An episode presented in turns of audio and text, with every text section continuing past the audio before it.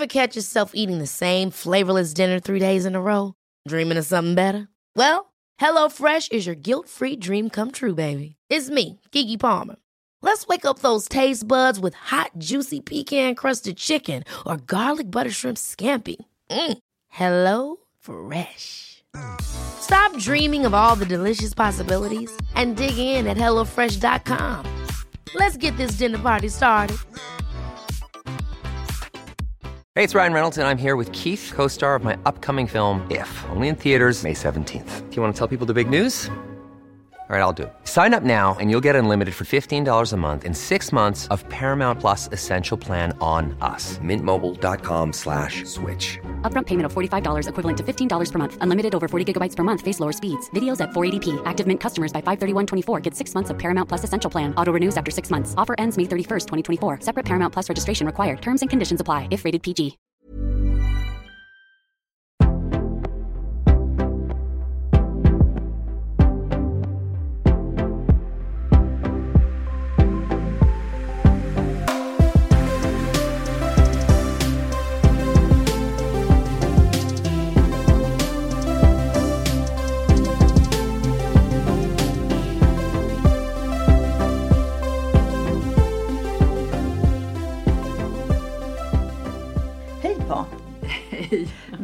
Välkommen till Jag är modig. Jaha. Vilken kul. ära! Ja visst, och kul att ha dig här också. Tack så mycket. Ja.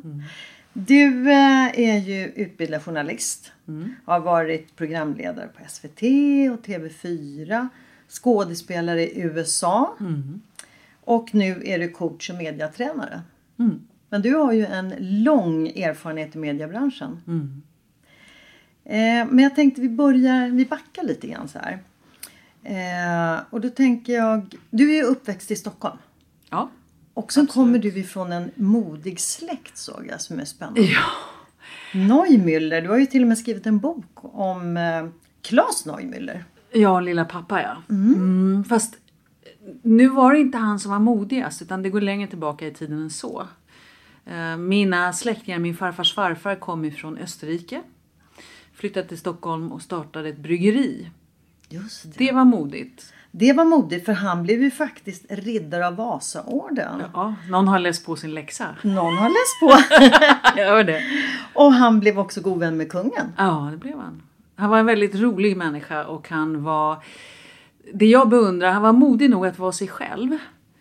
Han lät sig inte ändras på fast människor utanför eh, samhället men andra människor försökte få honom att ändra sig för att passa bättre in. Och det blev sedermera hans personlighet som han behöll som gjorde att han blev så omtyckt och framgångsrik. Det var en stor del av hans framgångsfaktor. Härligt. Sen hade jag med min eh, älskade morfar. Också en, modig man. Han var bodyguard åt Rockefeller. Åkte från Oj. Stockholm, ja. Från Solna till eh, New York. Och det här måste ju varit tidigt. Alltså, vad Mm. pratar vi om för årtal nu? Ja, det, det borde jag ju läst på förstås. men eh, nej, vi går långt tillbaka i tiden. Vad häftigt. Men just det att våga slänga sig ut och inte ha någon skyddsnät och se var man landar. Och vara okej med att det är lite risky. Det kan gå åt fanders. Alltså, det finns ju inga garantier i livet i alla fall.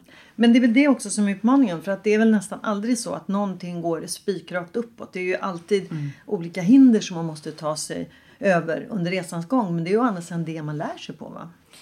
Ja, och det är inte bara Och det man... utvecklande. Ja, utvecklande och det visar sig inte alltid på en gång. Alltså, idag är det ju det jag lever på. Många av de sakerna som inte gick så bra för mig i min karriär. Som jag idag kan ha förståelse för och kunskap och verktyg för.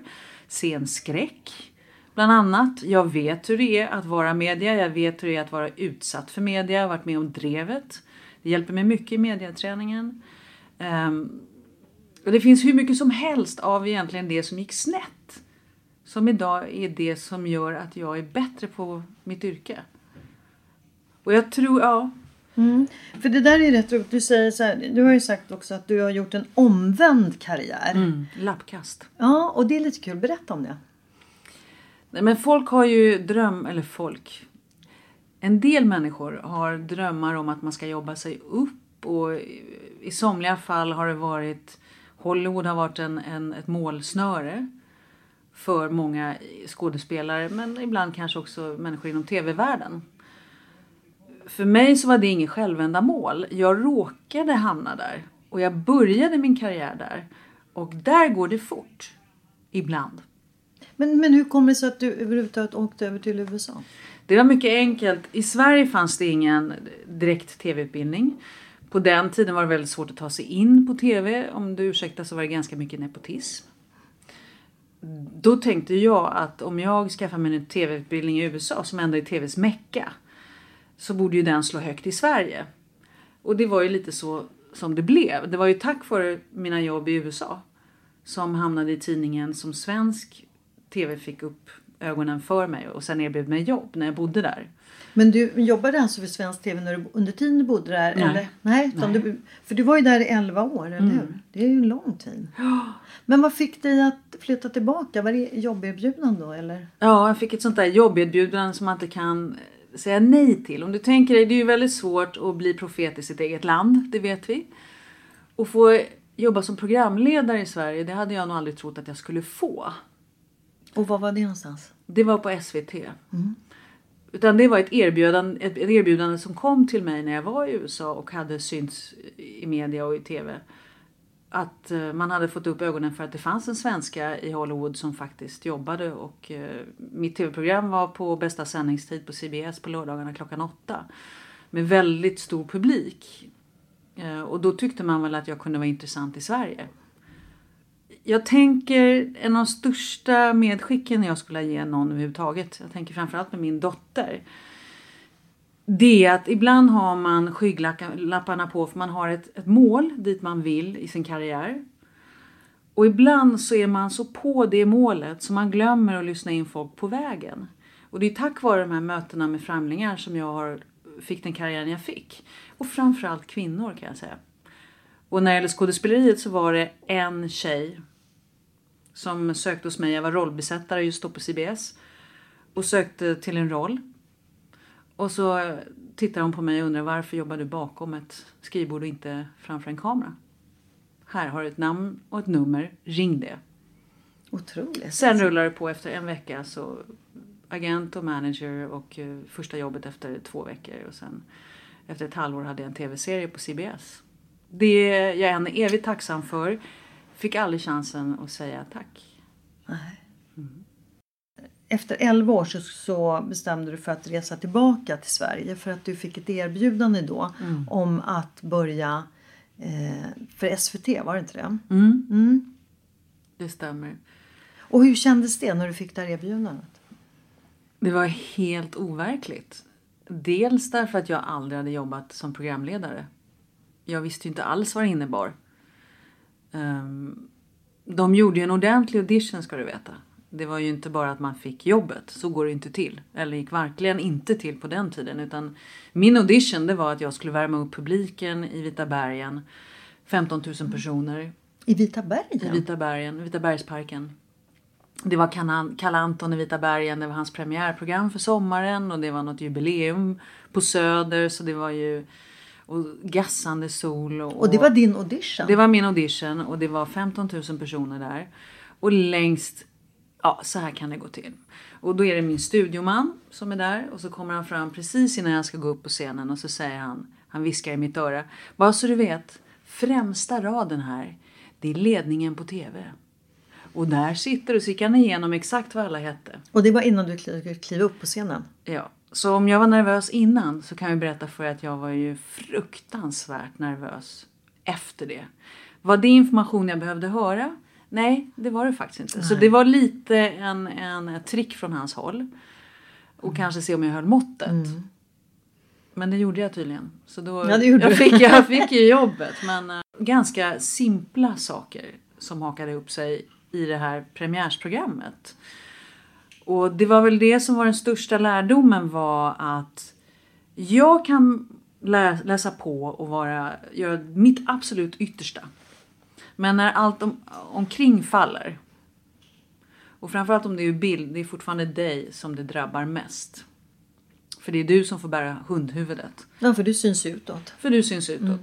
Och eh, det jag också tyckte var märkligt var att när det sitter folk som själva har skapat detta program, som har jobbat med det i flera månader innan jag kommer in, att ingen steppar upp och tar tag när saker går fel. Utan det får man, det får hela svenska folket erfara att det är kaos. Mm. Och det var verkligen inte någon stöttning efter kan jag säga också. Det var inte det? Nej. Det var till och med så att eh, folk på SVT som när man gick genom korridorerna eh, vände ansiktet bort för att slippa säga någonting. Otroligt. Ja. Och då krävs det ju mod att klara av att gå med, med liksom ett högt, Högt högt buret huvud ja. ändå. Ja, och det kan jag säga att jag kände mig ändå nöjd med min, det jag hade gjort för jag kunde ju inte det här. Det var ju min första gång. Och jag kände att eh, kritiken inte riktigt stämde överens med det som vi levererade. Så jag kände att eh, jag tog till mig den och försökte se vad jag kunde göra av den. Men det jag inte tyckte passade slängde jag bort. Trodde jag ja. Därför någonstans går den in. Och det visade sig många år senare att jag plötsligt tappade min, mitt självförtroende ganska radikalt. Och fick ju extrem scenskräck. Och, och hur lång tid pratar vi nu? Alltså efter, alltså hur lång tid tog det innan du började få den här scenskräcken? Hur länge jobbade du på TV? Det här med eh, tiden på tv i Sverige, den var väl 88 kom jag, 89, 90, 91 åkte jag tillbaka till USA. Mm. Och varför åkte du tillbaka då? Jo, det var för att jag längtade tillbaka till... Jag tyckte det hade varit ganska jobbigt här. Ehm, jag gillade att det var mycket hög, högre tak där. Allt är möjligt. Och jag kände att det blev, det blev lite för mycket fixering vid min person. Och där så försvinner det ju bort. Det finns ju så många andra. Ehm, så det var ett sätt också att få hitta tillbaka till mig själv. Vad vill jag göra egentligen? Men läste du över bara utan att ha något? Eller fixade du någonting innan du åkte över? Har aldrig fixat någonting innan. Nej, jag, bara, jag bara åker. Ja, mod. Ja men precis som min farfars Ja. farfar gjorde. Ja. Och min Morfar också. morfar också. Ja. Nej, det löser sig längs vägen är min erfarenhet. Därför att skygglapparna inte är på, man är öppen för intryck, man möter människor. För människor är väldigt intresserade för det mesta och de är duktiga på att ge tips och råd. Men det gäller att man lyssnar. Men hur, och, och vad jobbade du med då? När du kom över andra gången? Jag gick tillbaka till skådespeleriet. Mm. Det är alltså, om du tänker dig tv och radio som jag sen jobbade med, det var ju direkt sänt. Eh, Det som jag gjorde som skådespelare var alltid inspelat.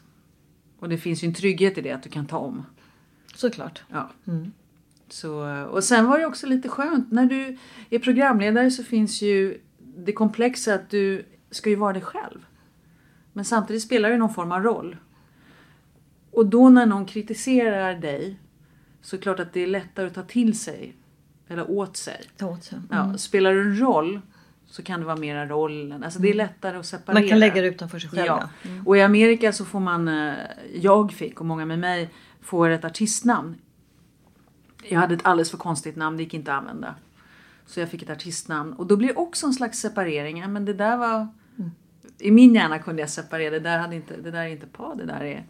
Men nu måste jag bara fråga, säger, när du säger det, Pa är ett konstigt namn. Jag har ju Ja, det reflekterat men aldrig frågat dig. Var kommer det ifrån?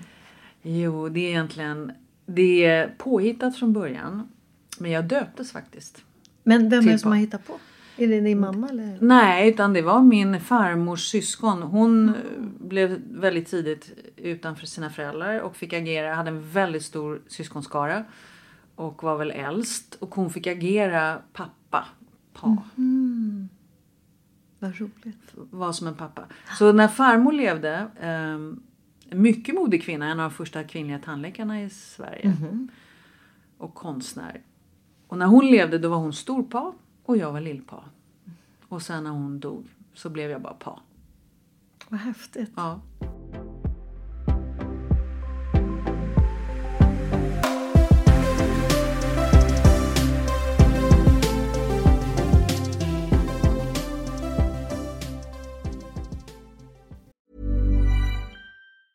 Hi, I'm Daniel, founder of Pretty Litter. Did you know cats tend to hide symptoms of sickness and pain? I learned this the hard way after losing my cat, Gingy. So I created Pretty Litter, a health monitoring litter that helps detect early signs of illness by changing colors, saving you money and potentially your cat's life. Pretty Litter is veterinarian developed, and it's the easiest way to keep tabs on your fur baby's health right at home. Go to prettylitter.com and use code ACAST for 20% off your first order and a free cat toy. Terms and conditions apply. See site for details.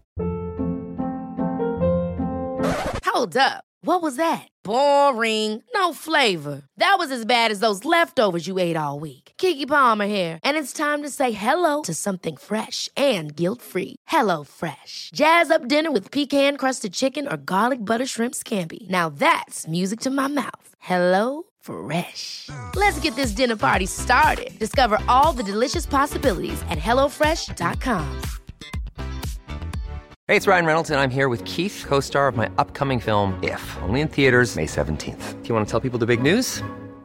All right, I'll do it. Sign up now and you'll get unlimited for $15 a month in six months of Paramount Plus Essential Plan on us. Mintmobile.com slash switch.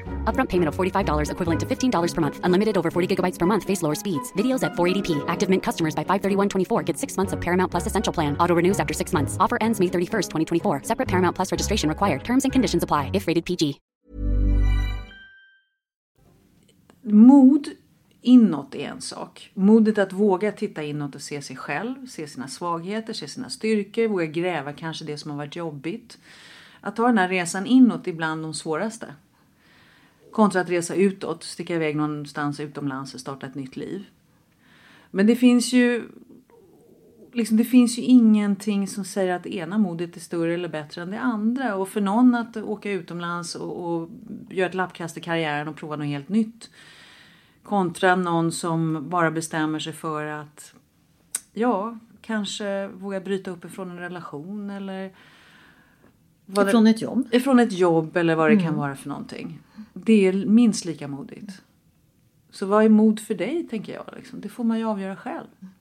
Man säger att för att vara modig så måste du först ha varit rädd. Och jag är en liten räddhågad knyttet. Tove Janssons lilla knyttet. Det är jag. Rädd för väldigt mycket. Men i den, men sida vid sida vid knyttet så bor ett, ett väldigt modigt lejon. Och båda får plats och båda får finnas. Och jag har lärt mig att umgås med även knyttet och inte skämmas för henne. Och jag tror att vi båda har de här. Det är bara frågan om att få balans. Och så hitta var, var vågar du vara modig? Och var tillåter du dig vara liten och ynklig? Ja, precis. Det tycker jag är riktigt som du säger. Just att, att våga tillåta sig själv och inte skämmas och känna att nej, men det är okej att vara rädd. Det är okej att känna det här. Ja, och rädslan om du tänker i rädslan det kan ju vara ens vän ibland. Det är den som kanske har gjort att man inte har råkat ut för farliga grejer. För att man har varit för rädd för att hoppa in i en situation som inte kändes i maggropen rätt. Och jag tror att ett visst mått av rädsla är viktigt också för att det signalerar att det är någonting du är osäker på eller inte kan eller inte riktigt vågar. Och det enda du behöver göra då är att ta reda på. Är din rädsla befogad eller är den bara en rädsla?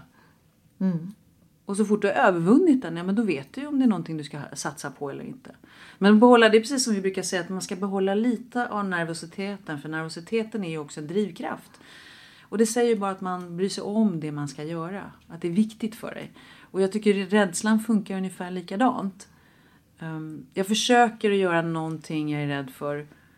Nej, inte varje dag. Då ljuger jag. Men en gång i veckan. Och vad kan det vara? Ge bara något exempel. Jag eh, tycker att det är jätteläskigt med säljsamtal. Här Ja, vet det är min chef. Mm. Ja, Tycker det är väldigt jobbigt att lyfta luren och ringa någon jag inte känner som jag kanske har väldigt respekt för. Framförallt respekt för människors tid. Så jag tycker att säljsamtal kan vara lite läskiga. Om vi tar i större aspekt, jag har, eh, jag har varit rädd för att sticka ut hakan igen. Jag har böcker som ligger i min låda som jag har skrivit, tio stycken, några är nästan färdiga. En har jag skickat in en gång. Jag har en dröm om att få vara med i Sommar Sommar men jag vet inte om jag vågar. Ja. Så det är väl det där att ta det där sista lilla klivet. Och vi, vet du vad? Jag tänker också vissa drömmar kan få förbli drömmar. De kanske man inte behöver göra någonting av. Nej, så kan det vara. Om Bara det inte allt blir drömmar som får vara Nej. utan att man förverkligar några. Ja. För det är ju som de säger de här undersökningarna att när man pratar med personer som ligger på dödsbädden så ångrar ju inte de att de, har känt, att de inte tjänade tre miljoner utan det de ångrade kanske var att, att inte våga göra eh, den där resan eller att inte eh, vara tillsammans mer med sin familj. Eller att, det är ju liksom de bitarna som de ångrar, inte Nej. det här med pengar och materiella. Och det är intressant tycker jag. Där har ett annat mod kom jag på. Um, modet att våga dö. Nu blir vi jätteseriösa här. Ja, men- nu blir det väldigt Ja, tungt. men, Ja, den är men också, det är också ett mod. Ja. Ehm, jag har ju fött båda mina föräldrar eh, till döden. De blev väldigt, fick fruktansvärda sjukdomar och jag skötte dem.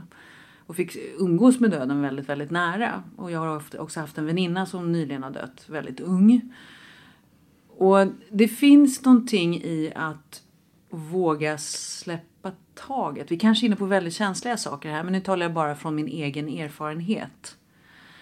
Modet att kunna se saker för vad de är. Modet att kunna... För det är lätt att bli apatisk. Så för att kunna liksom bli handlingskraftig, även om det bara är tanken. Så krävs det ju liksom ett slags mod mitt i rädslan. Och jag har sett det. Jättenära. Och jag känner mig ganska um, vördnadsfull och tacksam över att ha fått sett det. För det har ju också skänkt mig mod. Ja, Inför den dagen det är min tur. Faktiskt. Nu pratar vi om en som har enorm dödsångest. Så att, eh, Då ska du och jag ta ett samtal sen. Ja. ja. Du, eh, ja, men för du pratar just om det här modet inåt och utåt. Mm. Och utåt det är då att, att våga ta risker. Mm. Eh, att hoppa utan skyddsnät och att också visa civilkurage. Det, Mm. Det- tycker jag är spännande. Och framförallt våga stå för det man tror på. Mm. Det är så lätt att anpassa sig. Att falla för påtryckningar. Och ibland vet man inte när man tar steget över. Det kan vara så subtilt så det sker under en lång period. Och till slut tror man att det är en sanna jag. Så jag tänker att våga vara sig själv trogen, den människan som du faktiskt längst inne är. Och i vissa fall är det så att man kommer upp i, i medelåldern.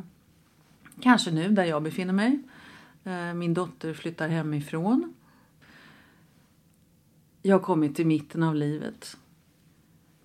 Och kunna förstå vad är det egentligen, vem är jag, vem var det som var, vem är jag nu och vem kan jag gå tillbaka till att vara som jag anpassade mig för att liksom passa de andra, min man, mitt barn, mina föräldrar när de levde. Vem är jag nu? Utan anpassning. Det är klart jag fortfarande måste ha liksom en respekt för min man och liksom Jo, precis. men förstår jag menar? Men, men eh, det är en otroligt spännande tid tycker jag. Och eh, våga stå upp för vem jag Jag är en väldigt flexibel människa. Jag är väldigt diplomatisk. Jag har varit väldigt följsam. Och nu ska jag vända på steken och våga inte vara så följsam jämt.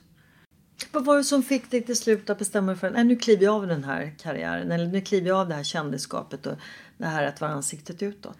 Därför jag tyckte att det var... Eh, dels är det väldigt slitigt för kroppen att vara så nervös som jag var. Det är som att ha... Eh, att bli magsjuk och vara i en vecka innan du ska gå in och göra något. Jag menar verkligen allt. Ja, det är jobb, måste Ja, det är jättejobbigt. jättejobbigt. Och eh, jag gick också in i väggen, förlorade balanssinnet, eh, fick yrsel. Och när du inte längre kan kontrollera din kropp, det är ganska läskigt. När kroppen tar över och stänger ner vissa bitar. För att tvinga dig att lägga dig ner och ta det lugnt. Då har du inget annat val än att stoppa. Och i och med att jag inte hade någon prestige faktiskt i att vara programledare eller skådespelare. Det jag menar med omvänd karriär. Då blir det ju också så enkelt att ta ett ett eller två eller tre steg ner. Jag tycker ju inte att det gör att... Någon kan tycka, ehm, för det har jag faktiskt hört, att man um, var en fördetting och du vet sådana saker. Nej, det är att man förnyar sig själv och hittar andra sidor av sig själv. Ja men framförallt också att du är nyfiken tycker jag. Och sen egentligen så tänker jag att det här med att ta kliv neråt. Nej men det tycker inte jag du har gjort. Du har tagit en annan väg bara. Och det är många som gör och jag tycker det är fantastiskt. Men om du tänker att det är någon som har varit eh, lite känd eller om det är någon som har gjort någonting som har blivit väldigt uppmärksammat och folk, inte i mitt fall då, men andra fall när någon har blivit beundrad för någonting. Och ändå, fast de har fått bra kritik, fast de, de har fått eloger och all bekräftelse du kan önska dig stiger av och väljer att göra kanske någonting väldigt, väldigt enkelt. Nej, jag, jag beslöt mig för att istället öppna ett café. Ja, men då kan folk ibland tycka, ha en åsikt om det. Absolut. Och det är ju kan man ju säga väldigt modigt då att följa sitt eh, hjärtas beslut. Ja. Vad det man vill göra. Ja, och just den tiden i livet kan det vara det absolut modigaste du har gjort och det absolut skönaste du någonsin har gjort. Så eh, nej, jag tycker det är verkligen om igen. Det handlar om varje individ. Din personlighet, din bakgrund, dina värderingar. Du, jag tänker lite grann på det här med eh, framgång. Eh, vad är att vara framgångsrik för dig? Det hittar balans. Inre balans, eller? Ja, balans, privatliv, jobb. Att faktiskt kunna vara, att kunna sitta och ärligt säga att man känner sig nöjd. Och vilka är dina nycklar för det? För att nå det? Otroligt bra fråga. Det är att lyssna inåt och jag kan bara lyssna inåt genom att stänga av allting yttre. Så jag måste gå iväg, jag måste få vara lite ensam, jag måste få rensa hjärnan. Och jag måste framförallt... Ja, så här. Om någon frågade mig för några år sedan, men vad vill du? Hade jag aldrig kunnat svara på den frågan. Därför reptilsnabbt hade jag tänkt, vad behöver du? Vad behöver du? Vad behöver du av mig? Behöver du? Så mina svar skulle alltid vara det jag tror att jag vill, för jag vill det för någon annans skull. Så för mig att komma närmare vad jag verkligen vill längst inne som är oberoende av alla andras önskemål eller förväntningar så måste jag gå undan och verkligen ta mig tid att lyssna inåt. Gör det. Ja, mer och mer och mer och mer. Men faktiskt inte tillräckligt ofta.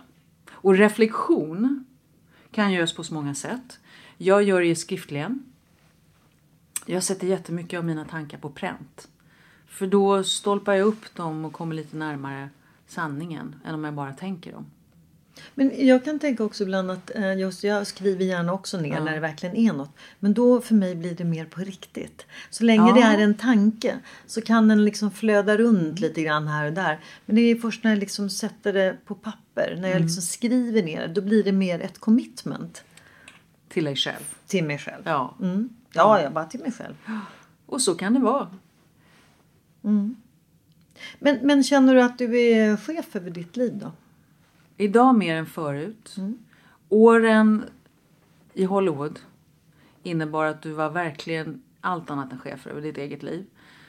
Jag kan faktiskt förstå en hel del av, även om min lilla, lilla tid i rampljuset var väldigt kort men intensiv. Och inte går att jämföras med sådana som Avicii och andra. Men jag kan känna igen. Nu är han, var han introvert, jag är extrovert. Men jag kan känna igen den här känslan när man känner att alla andra styr ditt liv.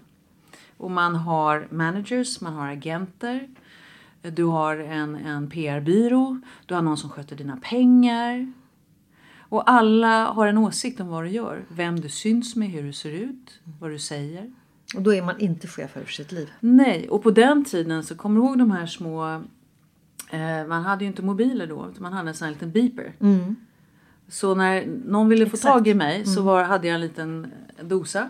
Och då pep den till och fick jag gå och ringa och kolla vad det gällde.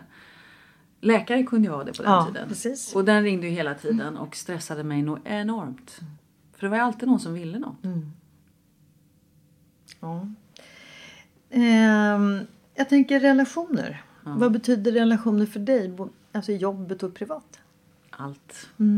Allt. Jag lever för relationer. Ehm, möten med nya människor, jätteviktigt för mig. Möten med våra deltagare på jobbet, fantastiska för mig. Alltså jag lär mig så mycket av mina möten med dem. Relationen till mitt barn som är den största delen av mig. Och Ja, hon är ju på väg ut nu. Ja, hon är på väg ut och vi är väldigt olika. Mhm. Och hela den här Spännande. insikten om hur svårt det är att vara mamma och hur man än försökte så gjorde man alla fel ändå. Ja, Och relationen till maken, att få den att liksom kanske djupna ännu mer om det går. Och att just det här apropå personlighetstyper.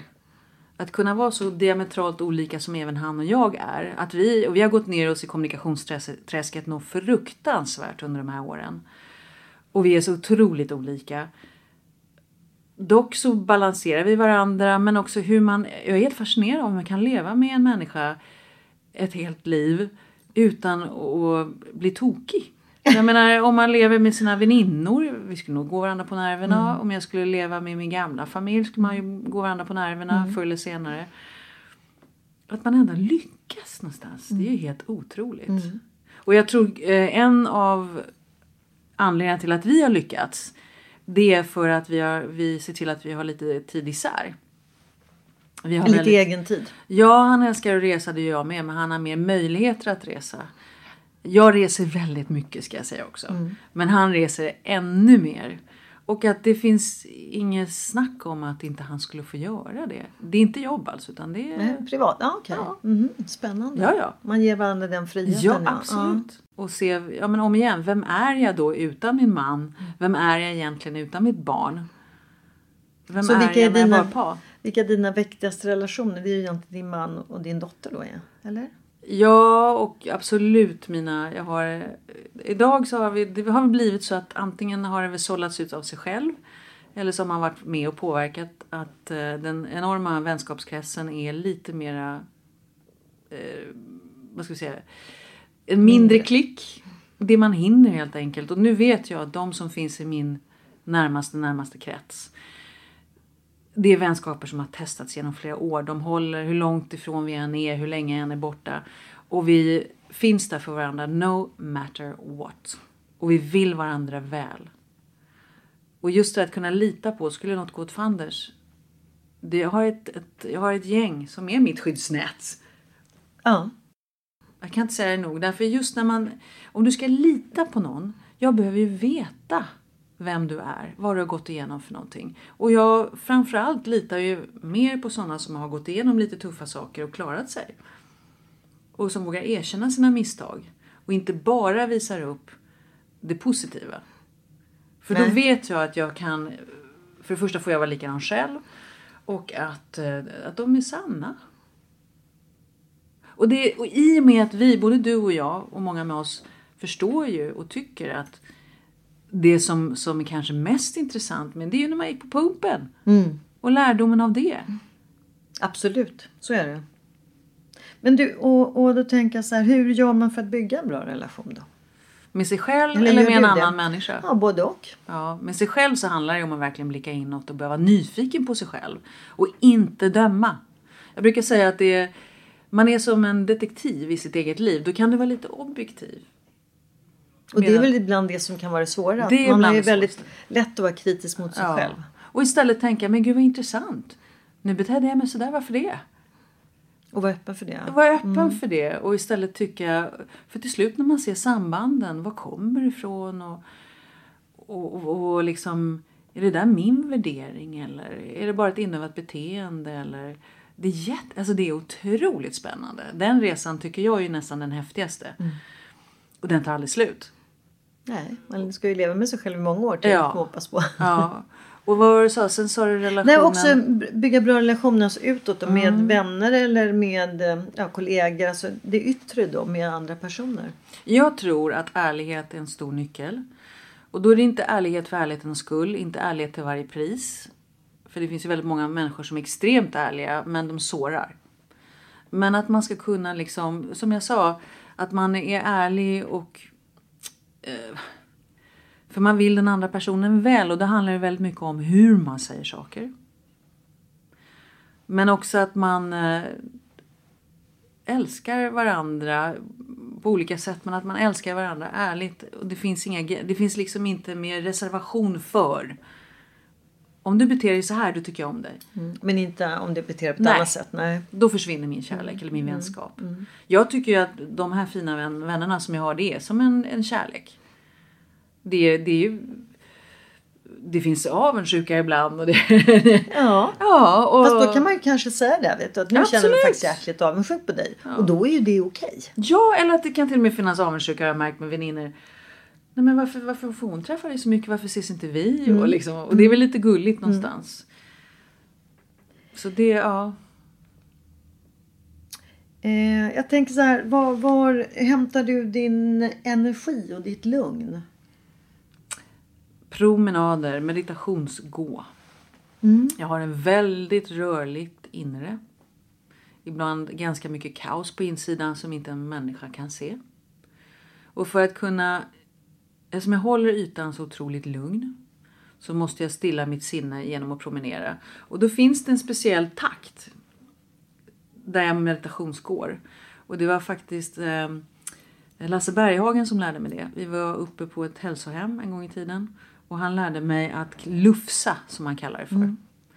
Och då kan man både prata utan att bli andfådd och man kan, om man är själv, hitta sina tankar. För det, och det är alla, allas eh, tempo är olika. Man får hitta sitt eget. När jag får tillgång till det tempot, då känner inte jag längre att jag går. Det känns som man flyter ovanpå marken. Och, och eh, hjärnan blir alldeles klar och jag kan lösa problem, jag kan se mönster, jag kan komma på nya idéer och vara kreativ. Så det är ett otroligt skönt sätt. Är det någonting som du gör alltså regelbundet eller är det när du känner behov av att göra det mera? Ja, jag gör det regelbundet och sen har jag börjat vandra jättemycket. Vi har skaffat ett ställe i Chamonix och jag älskar att vandra i bergen. Och sen så har jag fått lyxen av, jag, är, jag vet inte vad det gör med att jag är vattuman, men vi har ju så mycket vatten i oss och jag mår väldigt bra av att titta på vatten. Jag behöver inte vara på det, jag behöver egentligen inte vara i det, men att få sitta och titta på havet eller vatten överhuvudtaget, det lugnar mitt sinne. Och vatten, jag håller med dig. Vatten kan ju också vara så förändligt. Alltså Ja. Det kan vara allt ifrån glittrande lugnt till liksom stormigt upproriskt. Det, det har ju så mycket. Ja, och där är det en metafor som hjälper mig när jag tittar på vattnet. Därför om du tänker dig att under vattenytan, långt där under, så är det ju alltid stilla. Så oberoende av om det går krusningar eller jättevågor, det kan få vara så på ytan, för så är det i livet. Bara man förstår och kan behålla lugnet inuti och hitta tillbaka till det, så kan man acceptera. Och ibland så är det liksom eh, ruskväder, ibland så är, vattnet som en spegel. Och allt är lika bra, att man inte börjar döma. Det där är bra, det där är dåligt. Utan liksom hitta lugnet i, i botten någonstans. Så jag brukar faktiskt använda det som en metafor för mig själv. Ehm, vi börjar nästan avrunda men jag tänkte det här med drömmar och utmaningar. Ehm, hur ser dina mål och drömmar ut nu? Har du några? Det är klart att du har. Vet du, förr i tiden var det min värsta fråga. När journalisterna frågade vad gör du om fem år eller tio år? Avskydde det. För jag lever väldigt mycket i nuet. Men jag håller på att lära mig att våga tänka framåt. Och en liten dröm jag har, den är inte just nu. Men eh, att när jag pensionerar mig så skulle jag vilja faktiskt göra ett eh, pensionat för alla sinnen. Ett pensionat för alla sinnen. Ja. Det låter spännande. Där du får trigga alla sinnen. Inget rum är det andra likt. Det händer saker hela tiden. När man kommer dit så kan, är det fullt av överraskningar. Så den som bodde där gången innan har en story. När du kommer dit så kan det vara något helt annat. Wow, det låter spännande. Där vill jag checka in mig. Ja, och det ska vara utomlands. jätte- Ja, Ja, perfekt. jag återkommer om plats Ja, och gör tid. det. Tid och plats. Ja. Härligt. Modiga par som kommer ifrån en modig släkt. Ja, det är välgrundat. Är det. Från modiga Pia. Vad härligt. Tack snälla för att du tog dig tid att komma hit. Det var jättekul att prata. Tack för äran att ni ville ta hit mig.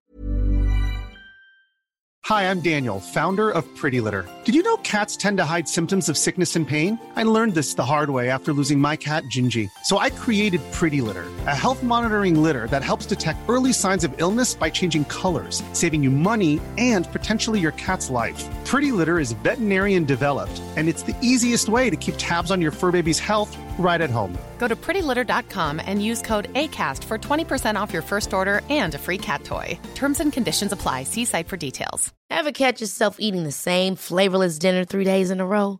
Dreaming of something better? Well, HelloFresh is your guilt free dream come true, baby. It's me, Gigi Palmer. Let's wake up those taste buds with hot, juicy pecan crusted chicken or garlic butter shrimp scampi. Mm. Hello Fresh. Stop dreaming of all the delicious possibilities and dig in at HelloFresh.com.